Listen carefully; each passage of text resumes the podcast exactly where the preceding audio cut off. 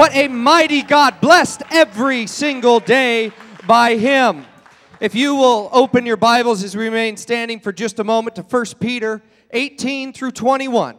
For as much as ye know that ye were not redeemed with corruptible things, as silver and gold from your vain conversation received by tradition from your fathers, but with the precious blood of Christ, as of a lamb without blemish and without spot. But ver- or who verily was foreordained before the foundation of the world, but was made manifest in these last times for you, who by him do believe in God, that raised him up from the dead and gave him glory, that your faith and hope might be in God. Praise the Lord, Pastor Herring, if you would please pray, sir, over service. Oh, holy and mighty God, we thank you, Lord, for this opportunity, Jesus. Let the word have perfect liberty, God. Bind distraction and barriers. In Jesus' holy name, amen. What a mighty God we serve. So you may be seated, excuse me. I was never much of a baseball player. I think I lacked the hand eye coordination, though I hate to admit to it. But one of my favorite feats in baseball to watch is a base runner steal a base, especially home.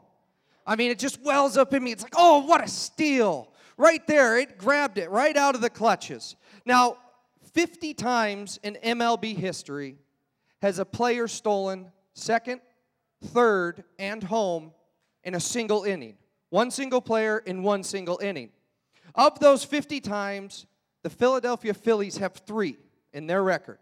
And right in the middle of those three, in 1980, Pete Rose completed that feat. That's incredible. It's not just one stolen base or two, but it's three in the same in the same go. I mean, I'd be huffing and puffing by the time I got to first, let alone going for more. But he was known for his hustle. Amen. Amen. And I could not find commentary on that specific inning, on that specific game. But if any of us take a moment and, and let our imagination or our recollection uh, go towards the announcers and the commentators that do such an exceptional job at, at telling us those games as we hear them on the radio or so on and so forth i can just i can see it in my mind as the crowd's just erupting going nuts and announcer just just saying or, or this is what i would say is what a steal look at that. What a change in momentum. That was the game winning point amen? It's exhilarating I mean, what a, what a move, what cunning and perfect timing and agility and speed for a player to steal from the opposing team what they thought they had guarded and kept. Thought there was no way it was going anywhere. But so much more exciting, and I hope I can convey this to you because my excitement and faith meter continues to grow as we go through these facts. So much more amazing is what I call the greatest steal of them all when the Lord Jesus, God manifest and robed in human flesh, robbed the grave. Amen. Come on. What a steal. What a steal, not only for him when he rose from the grave, but for you and I because he enabled us to do the same. There is nothing like it. Nothing like it. Amen. Nothing like it. And as we read in our opening scripture, in that last verse, it is by him, by his blood, his sacrifice, that our faith and hope might be in God. So we have faith, hope, confidence in Jesus and his sacrifice that he provided for us. Our faith can be encouraged in several facts that we find within that whole transpiring of events of the sacrifice of Jesus. The first fact is the solidity and absolute power of the offerer, of the one making the sacrifice. 1 Timothy 3:16. If we look at that, says, without controversy, great is the mystery of godliness. Great. God was manifest in the flesh, justified in the spirit, seen of angels, preached unto the Gentiles, believed on in the world, received up into glory. God was manifest in the flesh. Jesus was God robed in human flesh. So, knowing that, we can then move on. One God, we can then move on to seeing the traits of Jesus who made the offering through looking at the traits of God Himself. This is where uh, facts are building my. I mean, I'm just, I'm up to about here now because I'm so excited about, about how amazing it is to have the offerer have these traits. Revelation 22 13, he's the Alpha and the Omega, the beginning and the end, the first and the last. Psalm 62 11 says that power belongs to God, He owns it. He doesn't own a part of it, He owns power. That goes above my ability to even understand. And Psalm 65 6 says, He is girded with power. He owns it and it's wrapped around him. Amen. Daniel 2 and 20 says, Wisdom and might are his. He's got power, he's got wisdom, he's got might, he owns them. They are not on uh, they are not being lent to him. They are not passive. He owns them. Romans 11:33 says his ways are past finding out. We see in Luke 21:33 that his word shall not pass away. It is eternal.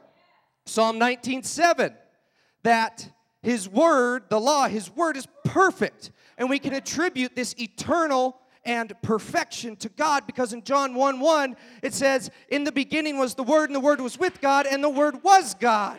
Amen. So my faith, it's starting to come up because this, the offerer of this offering is God Almighty, the Alpha and the Omega. Power belongs to Him. All these attributes wisdom, might, perfection, eternity. I, I'm going to have confidence in whatever that person offers.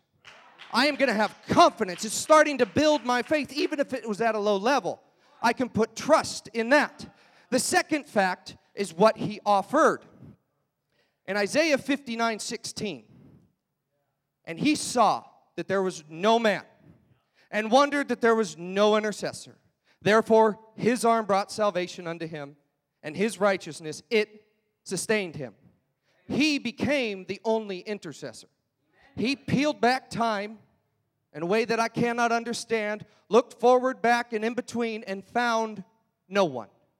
Could not find anyone that could do it, so he became the only intercessor. Because in verse 18 of our opening, as we read through that, we're not redeemed by corruptible things. Silver and gold will not do, they expire, they fluctuate with the market. Greed becomes an issue and they, in the right or the wrong conditions, whichever way you want to look at it, can break down to nothing. They can be gone. And that, that will not do. Hebrews 9:12 says we're not bought by the blood of goats and calves. They are flesh, they are relative to the flesh. They will not do. They are not sufficient.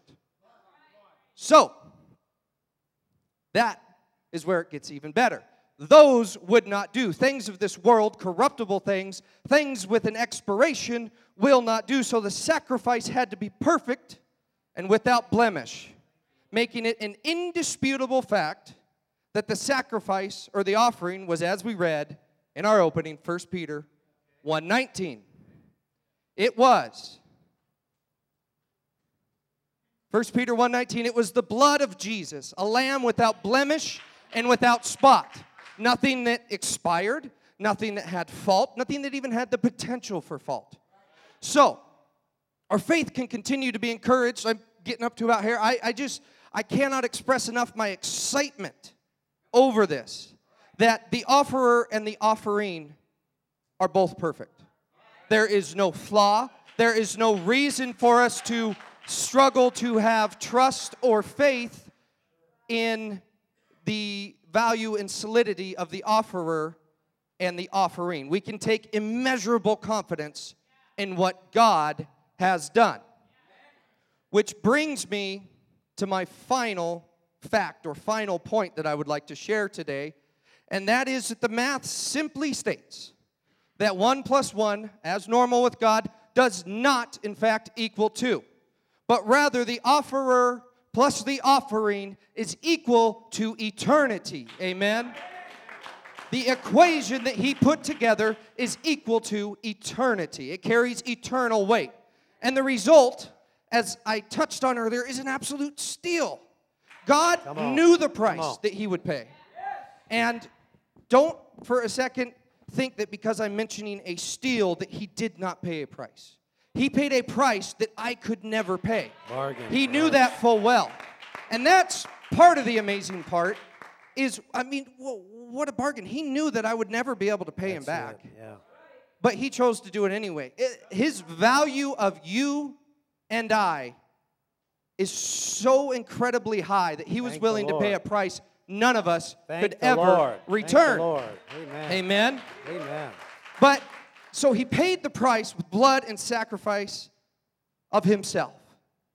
And he stole you and I from the clutches of hell. Amen. Uh-huh. Come on. I mean, what a steal as he slid in there. I, uh, hell wants all the company that it can get. It, misery loves company, but it had no idea what Jesus' sacrifice would completely accomplish. 1 Corinthians 2 8.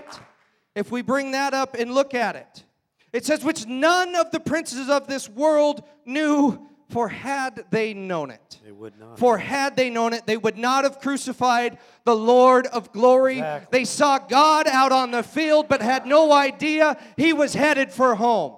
They had no idea. They would not have made that trade if they had known, if the enemy had known how many saints were going to be pulled out of the grips of hell. Uh-huh. Amen. Amen. The enemy of our soul thought that that was checkmate, checkmate, excuse me. But God had much more in mind. He had you, He had your friends, your family, your community members, all wrapped up in grace when He went to the cross. Ephesians 1 7 says that it's according to the riches of His grace. I'm working from the back forward. It's according to the riches of His grace that we have forgiveness of sins through His blood. It's because of His grace and His blood that we have a chance at this. And in John 3 16, mm-hmm. it said, For God so loved the world that He gave His only begotten Right. Son, Right. that whosoever believeth in Him should not perish, but have everlasting life. Right. It's that whosoever believeth in him part that becomes my workload of all this. And My, my. to say it a workload almost gives it a negative connotation. I mean, I've gotten a loan with zero interest that just requires me to come as close to God as I possibly can. I've been given a new chance that I could never purchase myself. He just wants me to be as close to Him as I possibly can. So a big part of that faith is is or that belief, believeth in him, is having faith in the sacrifice and the cleansing power Good, good. of the blood of Jesus and the you. sacrifice he made. The blood is to get us past our sin. Okay. It's not to keep me held back under a lid of condemnation. The blood was applied so that I would have faith and use that faith to get past Right. what I had done before. Amen. That is such a pivotal part. To the seasoned saint, it's faith that he willingly died and his, that his blood might cover our sins Okay. when we're following him to the best of our ability. And, and we get over our past failures and meet him in repentance, faithfully knowing what the blood can do. Amen. All right. Thank And you, to the one who's just heard the gospel for the first or, or first few times, it is that exact same thing. It is faith that he chose to die for you so that you could live anew. But also, it is also putting action to that feeling of faith that starts to well up in you because we're all given a measure of faith mm. from the beginning. And it's no accident that that is magnetized to the truth, to the gospel. Thank it you, Lord. fits like a puzzle piece. It was designed to do exactly that. Yeah. And it's taking that measure of faith that we're given and putting it into action. If we look at Acts 2 37 and 38, mm, Yeah. Yeah.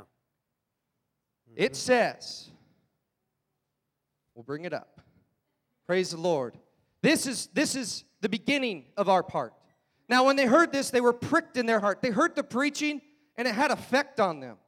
And they didn't just ignore it and discard it and count it up to, I must have had a stomach ache or not been feeling well, so that's why it affected me. But they said unto Peter and the rest of the apostles, they said to the preacher, Men and brethren, what do we got to do with this? What do I do with this feeling that maybe I don't quite understand? And then Peter said unto them, Repent and be baptized, Hey. every single one of you, in the name of Jesus Christ, for the remission of sins, so Yeah. that the blood can be applied, and ye shall receive the gift of the Holy Ghost. All right. So as Pastor Herring comes, take that verse 37.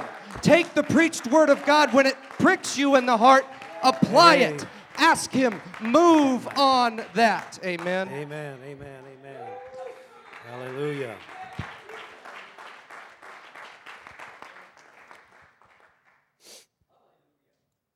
Today we are reading, thank you, sir. Appreciate that so much. Brother Rick, where are you? Biggest hypocrisy in professional sports is going on in Major League Baseball, others right now. Pete Rose, as he mentioned, banned from the Major League Hall of Fame, even though he has numbers superior to Ruth, Gehrig, Mantle, Bonds. But he's banned because he bet on baseball, gambling. And yet today, the government, the government is sanctioning legalized betting in every major sport. Don't get me started on government. You hear me? Get me started. And the man has no hope of ever going where he belongs. You talk about being robbed now. See, you got me thinking, brother. Praise God. Job chapter 29. And we, you don't have to stand. Just we're going to read. Since I gave you the first four verses, I'm actually going to have Brother Brad read first 11 verses, King James, Job chapter 29. Anybody ever read the book of Job? Job is considered poetry, but not in the sense of nursery rhyme poetry. It's supposed to be, as in Hebrew po- poetry, poetry, it's supposed to speak into the heart of those doing the reading. It's personally attached to something you are living or should be living. Job 29. Follow along as he reads it, please.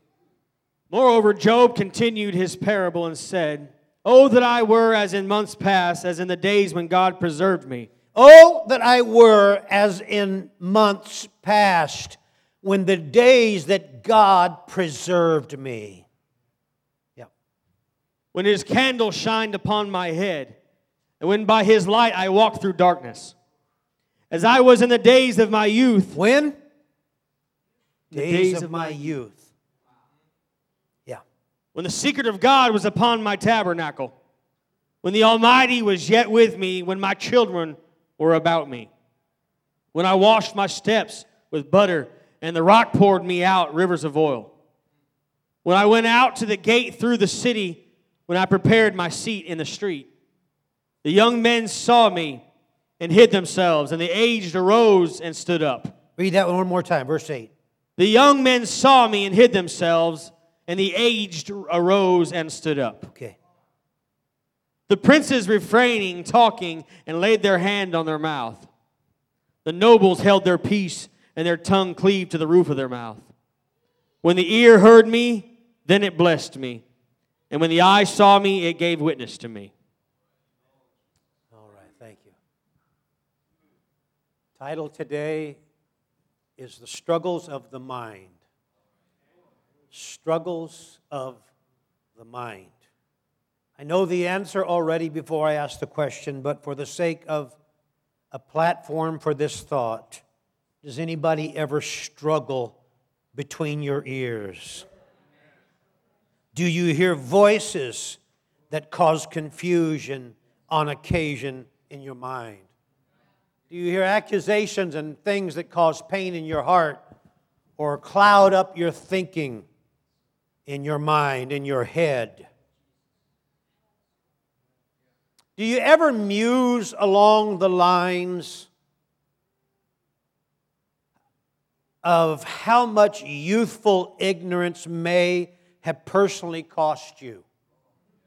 Do you ever ponder, meander, wander down that trail, get lost in thought about how much different life could have been if you wouldn't have been that particular person. Now, I'm preaching to myself here, all right? I'm not throwing stones at you. But I have wondered if I had not been so stubborn, if I had not been so hard headed, if I had not been so rebellious, wanting I mean, after all, 21, I knew everything. Just ask me. Now, I know there's nobody else in here. You're getting a good chuckle at me. but you can just enjoy it for the day, your laugh, all right? Have you ever mused along the lines of, I wonder how much I lost just through the struggles of my youth? How much could have been avoided? How much did it cost me? I'm not asking you, do you live in regret?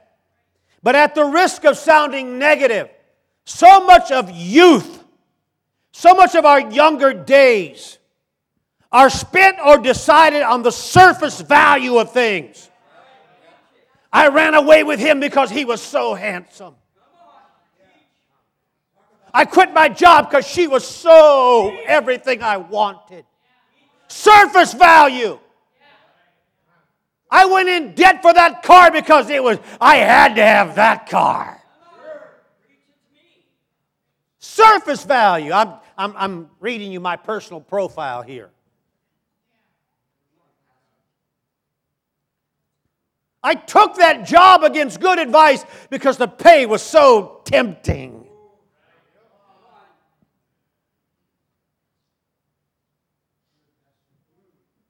So much of younger days, my younger days, Brother Joe, were, were just led by surface things. It looked good, it smelled good, it tasted good, it felt good, it sounded good. I want it. Surface value. When you're young, your eyes are wide open. When you're young, very often, Brother Rick, energy exceeds intellect. When you're young, you feel immortal. You feel ageless. You feel timeless. You feel imperishable. Bulletproof, brother. Let's do it. But when I was young, I couldn't handle boredom. Downtime was a cardinal no no. When you're young, believe it or not, most of the time you're a puppet to your emotions. Funny how some of it doesn't change even when we're older. I'm mad at you. Emotions string us along. And I don't know why it is, Brother Josh, but sometime in the morning, if your first hour goes really bad, the whole day just tumbles into. If that first half an hour I get angry or I, I break something or I spill my coffee or I or hurt myself doing something, it's like the whole day shot. Oh, Pastor, I thought you were angelic. Yeah, you don't know me, do you? When you're young, you're a puppet to your emotions. Listen to this now. When you're young, you very often think that God is for old people.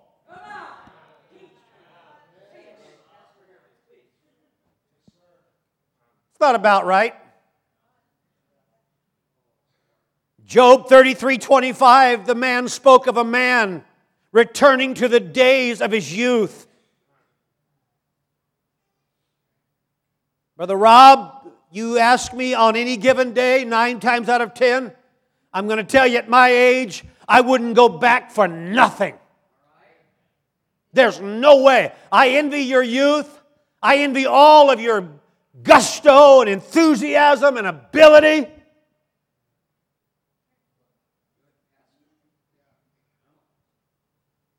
About 12, 12.30 in the morning, a month and a half ago, whatever it was, I, I was out on the tree stand all by myself, and I got down by that animal that I had just harvested, and I thought, oh my goodness.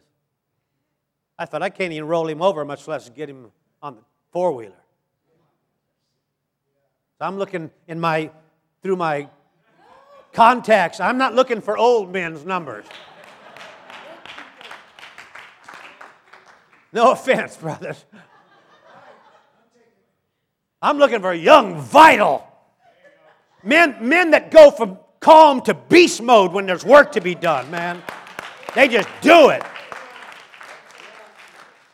They just do it. And of course, when I call my son, he's like, hello. But about 1.30, 2 o'clock in the morning, here he come. And I'm, I was so thankful for young, vital, energetic, let's get this job done. I don't care what, how late, how long. Man, I'm sitting there going, man, as the days I was young. 3325 of Job, he was pining for the days when he would have the strength of a young man all over again. His youth would be renewed. I'm going to show you a scripture, though, that just startles the, I don't know, shoes right off my feet, spiritually speaking. And it's, it's in the CEV, we're choosing Contemporary English Version. It's the scripture you've all probably committed, committed to memory over the years 12 on Ecclesiastes. Remember now thy creator in the days of thy youth, King James translation. But CEV said this Keep your creator in mind while you are young. In years to come, you're going to be burdened down. Don't talk that negative stuff to me, Pastor. Talk to the Word then if you don't believe me. Here's a man of years and experience. By the way, Solomon died at 70 years old, just like his father David. He ascended the throne at 30, just like his father David. He ruled in Jerusalem 40 years, just like his father David. At 70 years old, he was put in the ground, just like his father David. My dad died at 83. I hope I can live that long.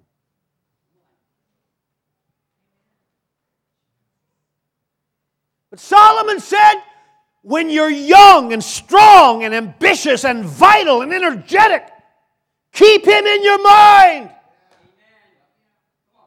Keep God in your mind.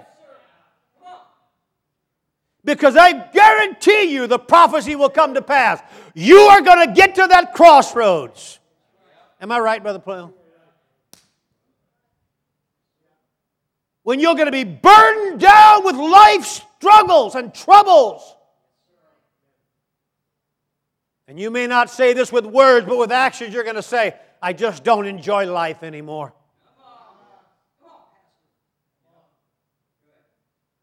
I'm talking about the struggles of the mind as he aged. Solomon got reckless.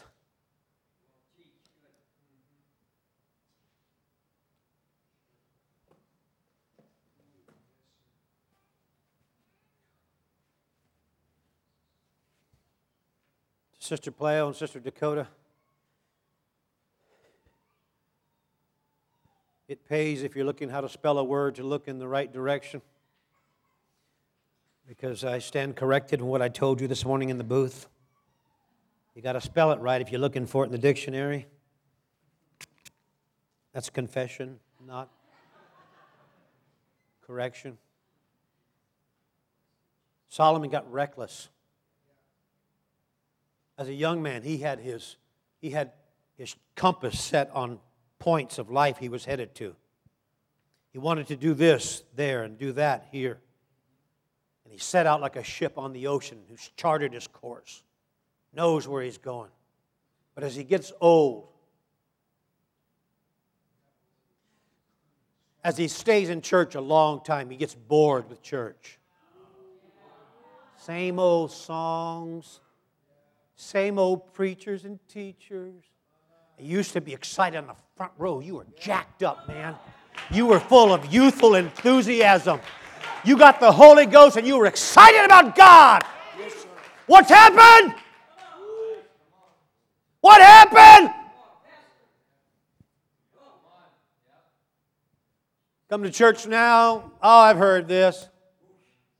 Oh, I heard that before.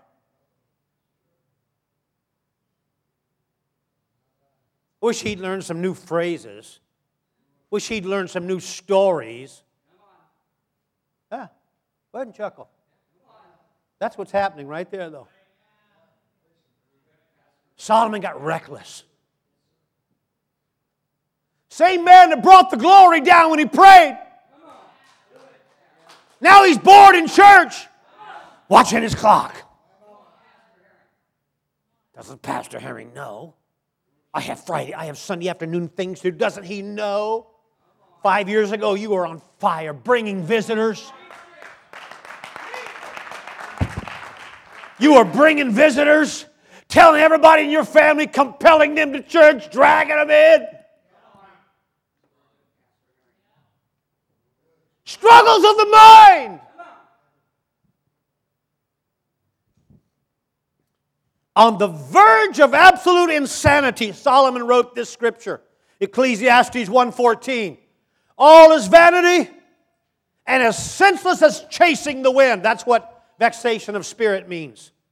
Not, not Holy Spirit, Spirit of the wind. Check any other translation. Everything is a waste of time, he said. It's like chasing the wind you'll never catch. We're not talking about some wayward rebel here. We're talking about a man of God. And the thing about growing cold as we age or at any time in life is that we hide it so well. We hide it so good. Sure, it's quiet in here. We hide it so good. We know how. Raise our hands and look spiritual. We always come to the altar. But God knows inside Solomon is, is separating himself from the things he used to love.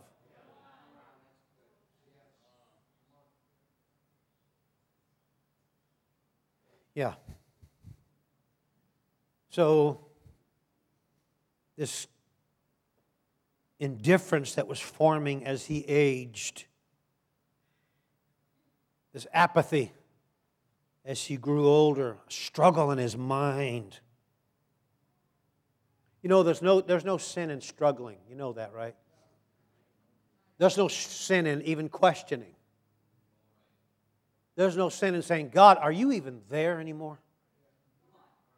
If you're not doing it to humiliate God, elevate yourself, you're just struggling in your mind. Can't make spiritual reason out of anything anymore. I'm so encouraged on church days and I'm so discouraged on other days. Struggles of the mind. If you'll be honest, you'll admit you struggle on occasion. You have to be old enough to remember this, but at least be familiar with the name. But the 1970s, the 1980s, even into the late 1980s, there was a man who made his living playing chess, the game of chess, an American named Bobby Fischer. Bobby Fischer was the world chess grandmaster, not master, but grandmaster. Many people in that world, and it's bigger than you think, considered Bobby Fischer to be the greatest chess player who has ever played the game.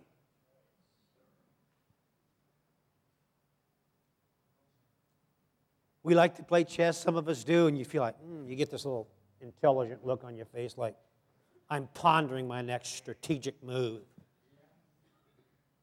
This guy played for a living.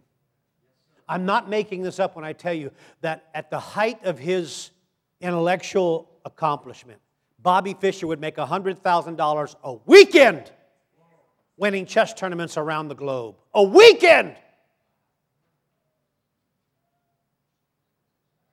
Brother, they put, they put his tournaments on nationwide television back then. A chess game takes him an hour to make a move. Strong. They said Bobby Fischer's IQ was at a minimum 170. To put that in perspective, put that in perspective, Thomas Edison, 150. Albert Einstein, 160. Charles Darwin, 165. Bobby Fischer, in excess of 170. A brain, I mean a mastermind. But as public information, as Bobby Fischer aged, he began to lose his mind. He would lose his mind on public and during public interviews. He would just go random and crazy off into things. He had every filling, and there were many, in his mouth removed because he publicly stated nefarious voices were speaking into his brain through his dental fillings. I mean, sounds like mercury poisoning to me, you know, but publicly stated. He had them all extracted because there were powers speaking into his brain that he could not control. I'm not talking about some little alcoholic over here who's struggling to get sober moments. And I'm not putting anybody down for struggling, but I'm talking about a man who controls his mind every day, pumps it full of knowledge and skill. Lost his mind. What in the world? What's more confusing? The indifference of youth or the remorse of old age?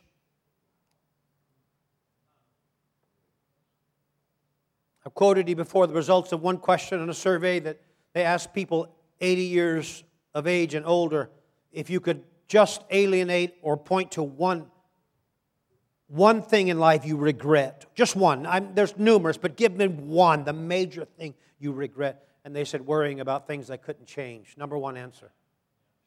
Spending hours, days, weeks, months, years worrying about things I couldn't change.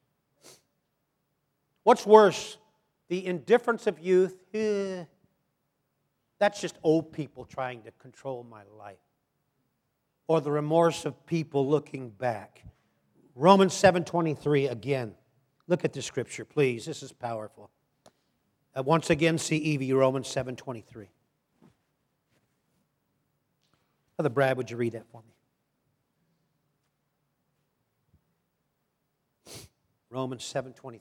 But in every part of me I discover something fighting against my mind, and it makes me a prisoner of sin that controls everything I do.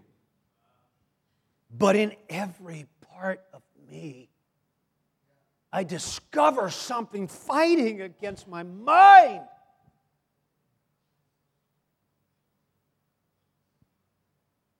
Struggles of the mind.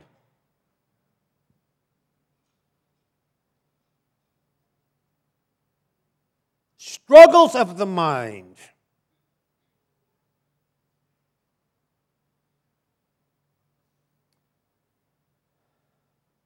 So, let's extract from the profiles of faith one name today. You won't find his name in Hebrews 11. I said from the profiles of faith, not the chapter, of the hall of fame, none of that, but just from men or women in the scriptures that stand out because of their faith in God a man that had the enthusiasm of a youth. No experience in, in, the, in the man his age. We're going to see it in a moment. But out of that profile is a man named Josiah, a Jew named Josiah. If you were to look at his life like a supervisor would review a resume, Josiah, interesting. Where he's been, not he doesn't have much experience, He's never worked here. He's never, he doesn't know anything about this over here. But the scripture very plainly says he sought God in the days of his youth. Second Chronicles 34. Brother Joseph, read for me, please. Only four verses. Second Chronicles 34. Yeah, into the mic, please. Josiah was eight years old when he began to How reign. old? Eight. What? Nah, I'm hard pressed to listen to an eight year old tell me how to stall my horses or clean my corrals or set, you know, civil legislation in action. But he was eight years old when he began to reign. Go ahead. And he reigned in Jerusalem one and thirty years. 31 years. And he did that which was right in the sight of the Lord, and walked in the ways of David his father, and declined neither to the right hand nor to the left. This dude was focused. For in the eighth year of his reign, while he was yet young, he began, 16. he began to seek after the God of David his father. And in the twelfth year, he began to purge Judah and Jerusalem from the high places, and the groves, and the carved images, and the molten images. One more verse. And they break down the altars of Baalim in his presence, and the images that were on high above them he cut down, and the groves and the carved images and the molten images he brake in pieces and made dust of them. and strode it upon the graves of them that had sacrificed unto them. A 16 year old boy who's a wrecking ball for the kingdom of God. 16 year old young man. Why is it when you're young? I heard it. I'm sure all of you young people do today. When you're young, people say, oh, You're too young for that. And trust me, when someone my age gets around young guys, they're all like, Ah, oh, he's too old for that. Struggle in the mind, that's why. We're not satisfied on anything other than where we are at the moment ourselves.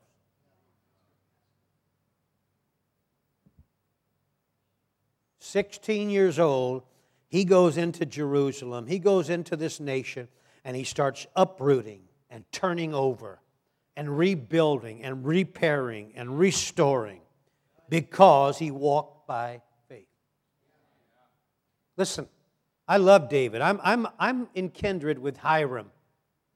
And the writer of Kings said Hiram was ever a lover of David. Get rid of your nasty 2019 thinking here. He loved the ministry, he loved the man David, not sexual inclination here. This is true friendship.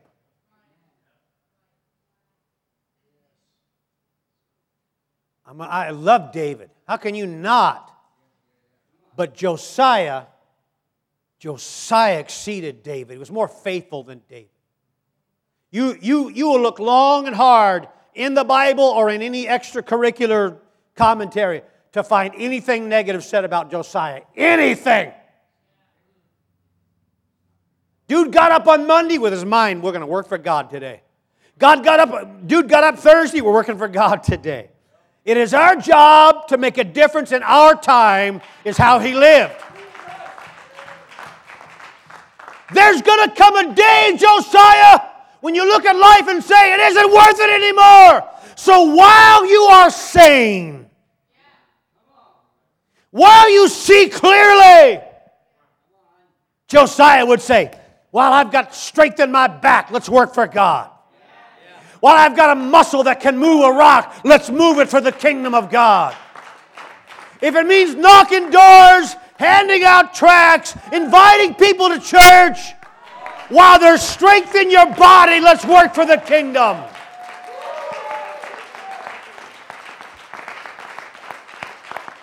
Josiah was more faithful than David, more dedicated than Hezekiah, more focused than Solomon.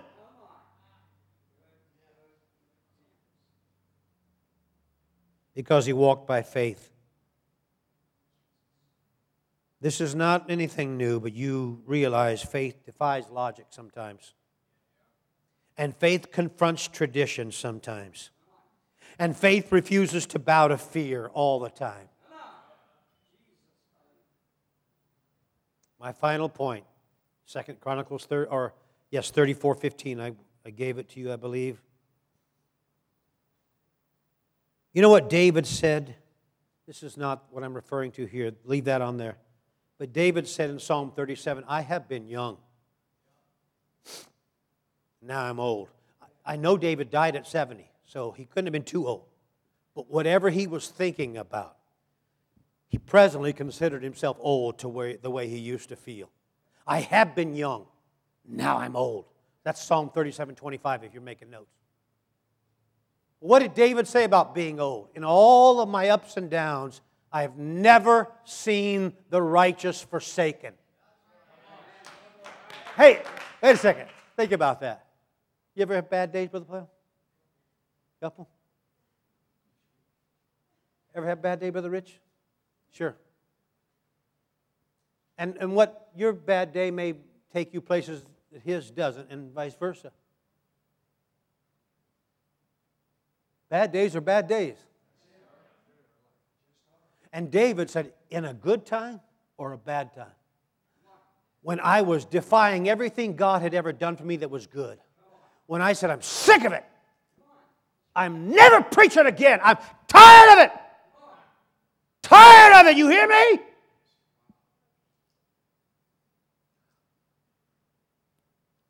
David said, even in those times when I was, I was losing my mind, I, my, my brain was struggling for sanity.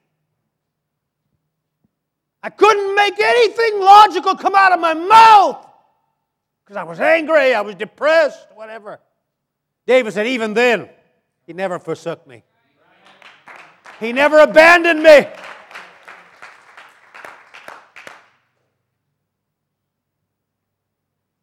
He never cast me off. No. My dad used to say it all the time. Brad, Grandpa used to say to me, he said, Son, he said, every, every time I thought about it in my life, whether I was 30 or 75, he said, it seemed like the moment I was in was the best time of my life.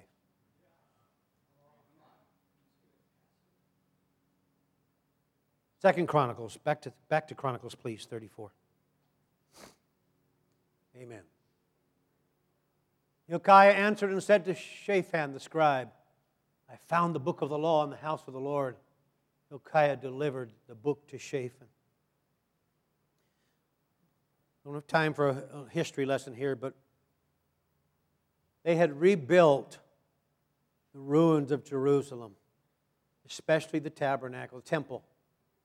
And when they're trying to glue things back together and piece the past into the present, things that were torn apart yesterday, they're trying to renew them so they're usable today.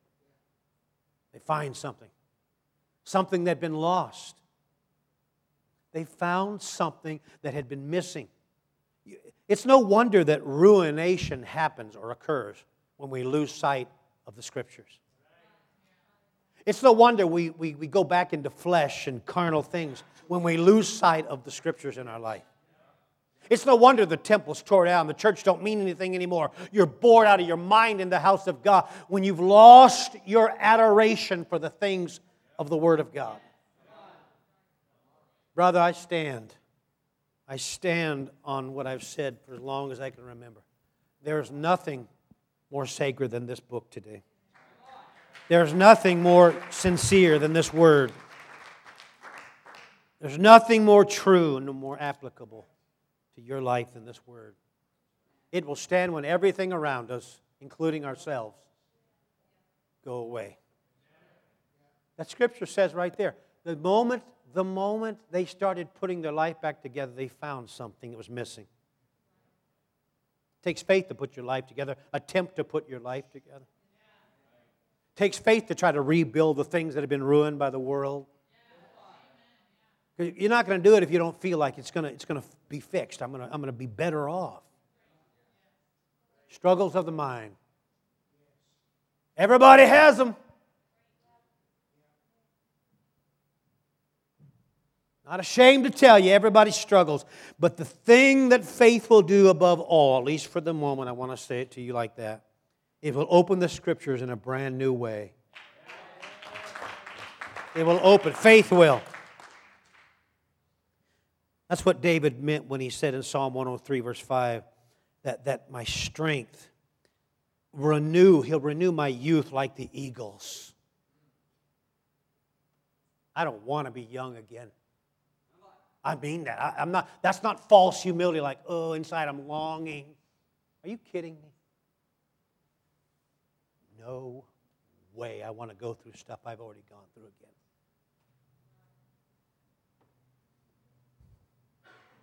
So there's blessing, whatever end of the spectrum you're on today. Do your best in the moment that God has given you. Make a difference. Make a positive difference in the moment God has given you. Don't be a spectator. Get involved. Put your hands on the plow and work for God. You don't have to be perfect. You don't have to be educated. You don't have to be wealthy. Just do something for the kingdom of God. Takes faith to do that. In spite of your mind telling you otherwise. You do know you can control this thing, right? Woo, that takes a lot of power to control this thing. But You can do it. You can do it. Struggles of the mind. God, we thank you today. Your mercy and goodness, what you've done, what you're doing, what you want to do in our life. We thank you for caring, God, beyond all explanation, expectation. We thank you for being there, a present help in the time of need. I thank you, Lord God, for being merciful to me, merciful to me, merciful to me.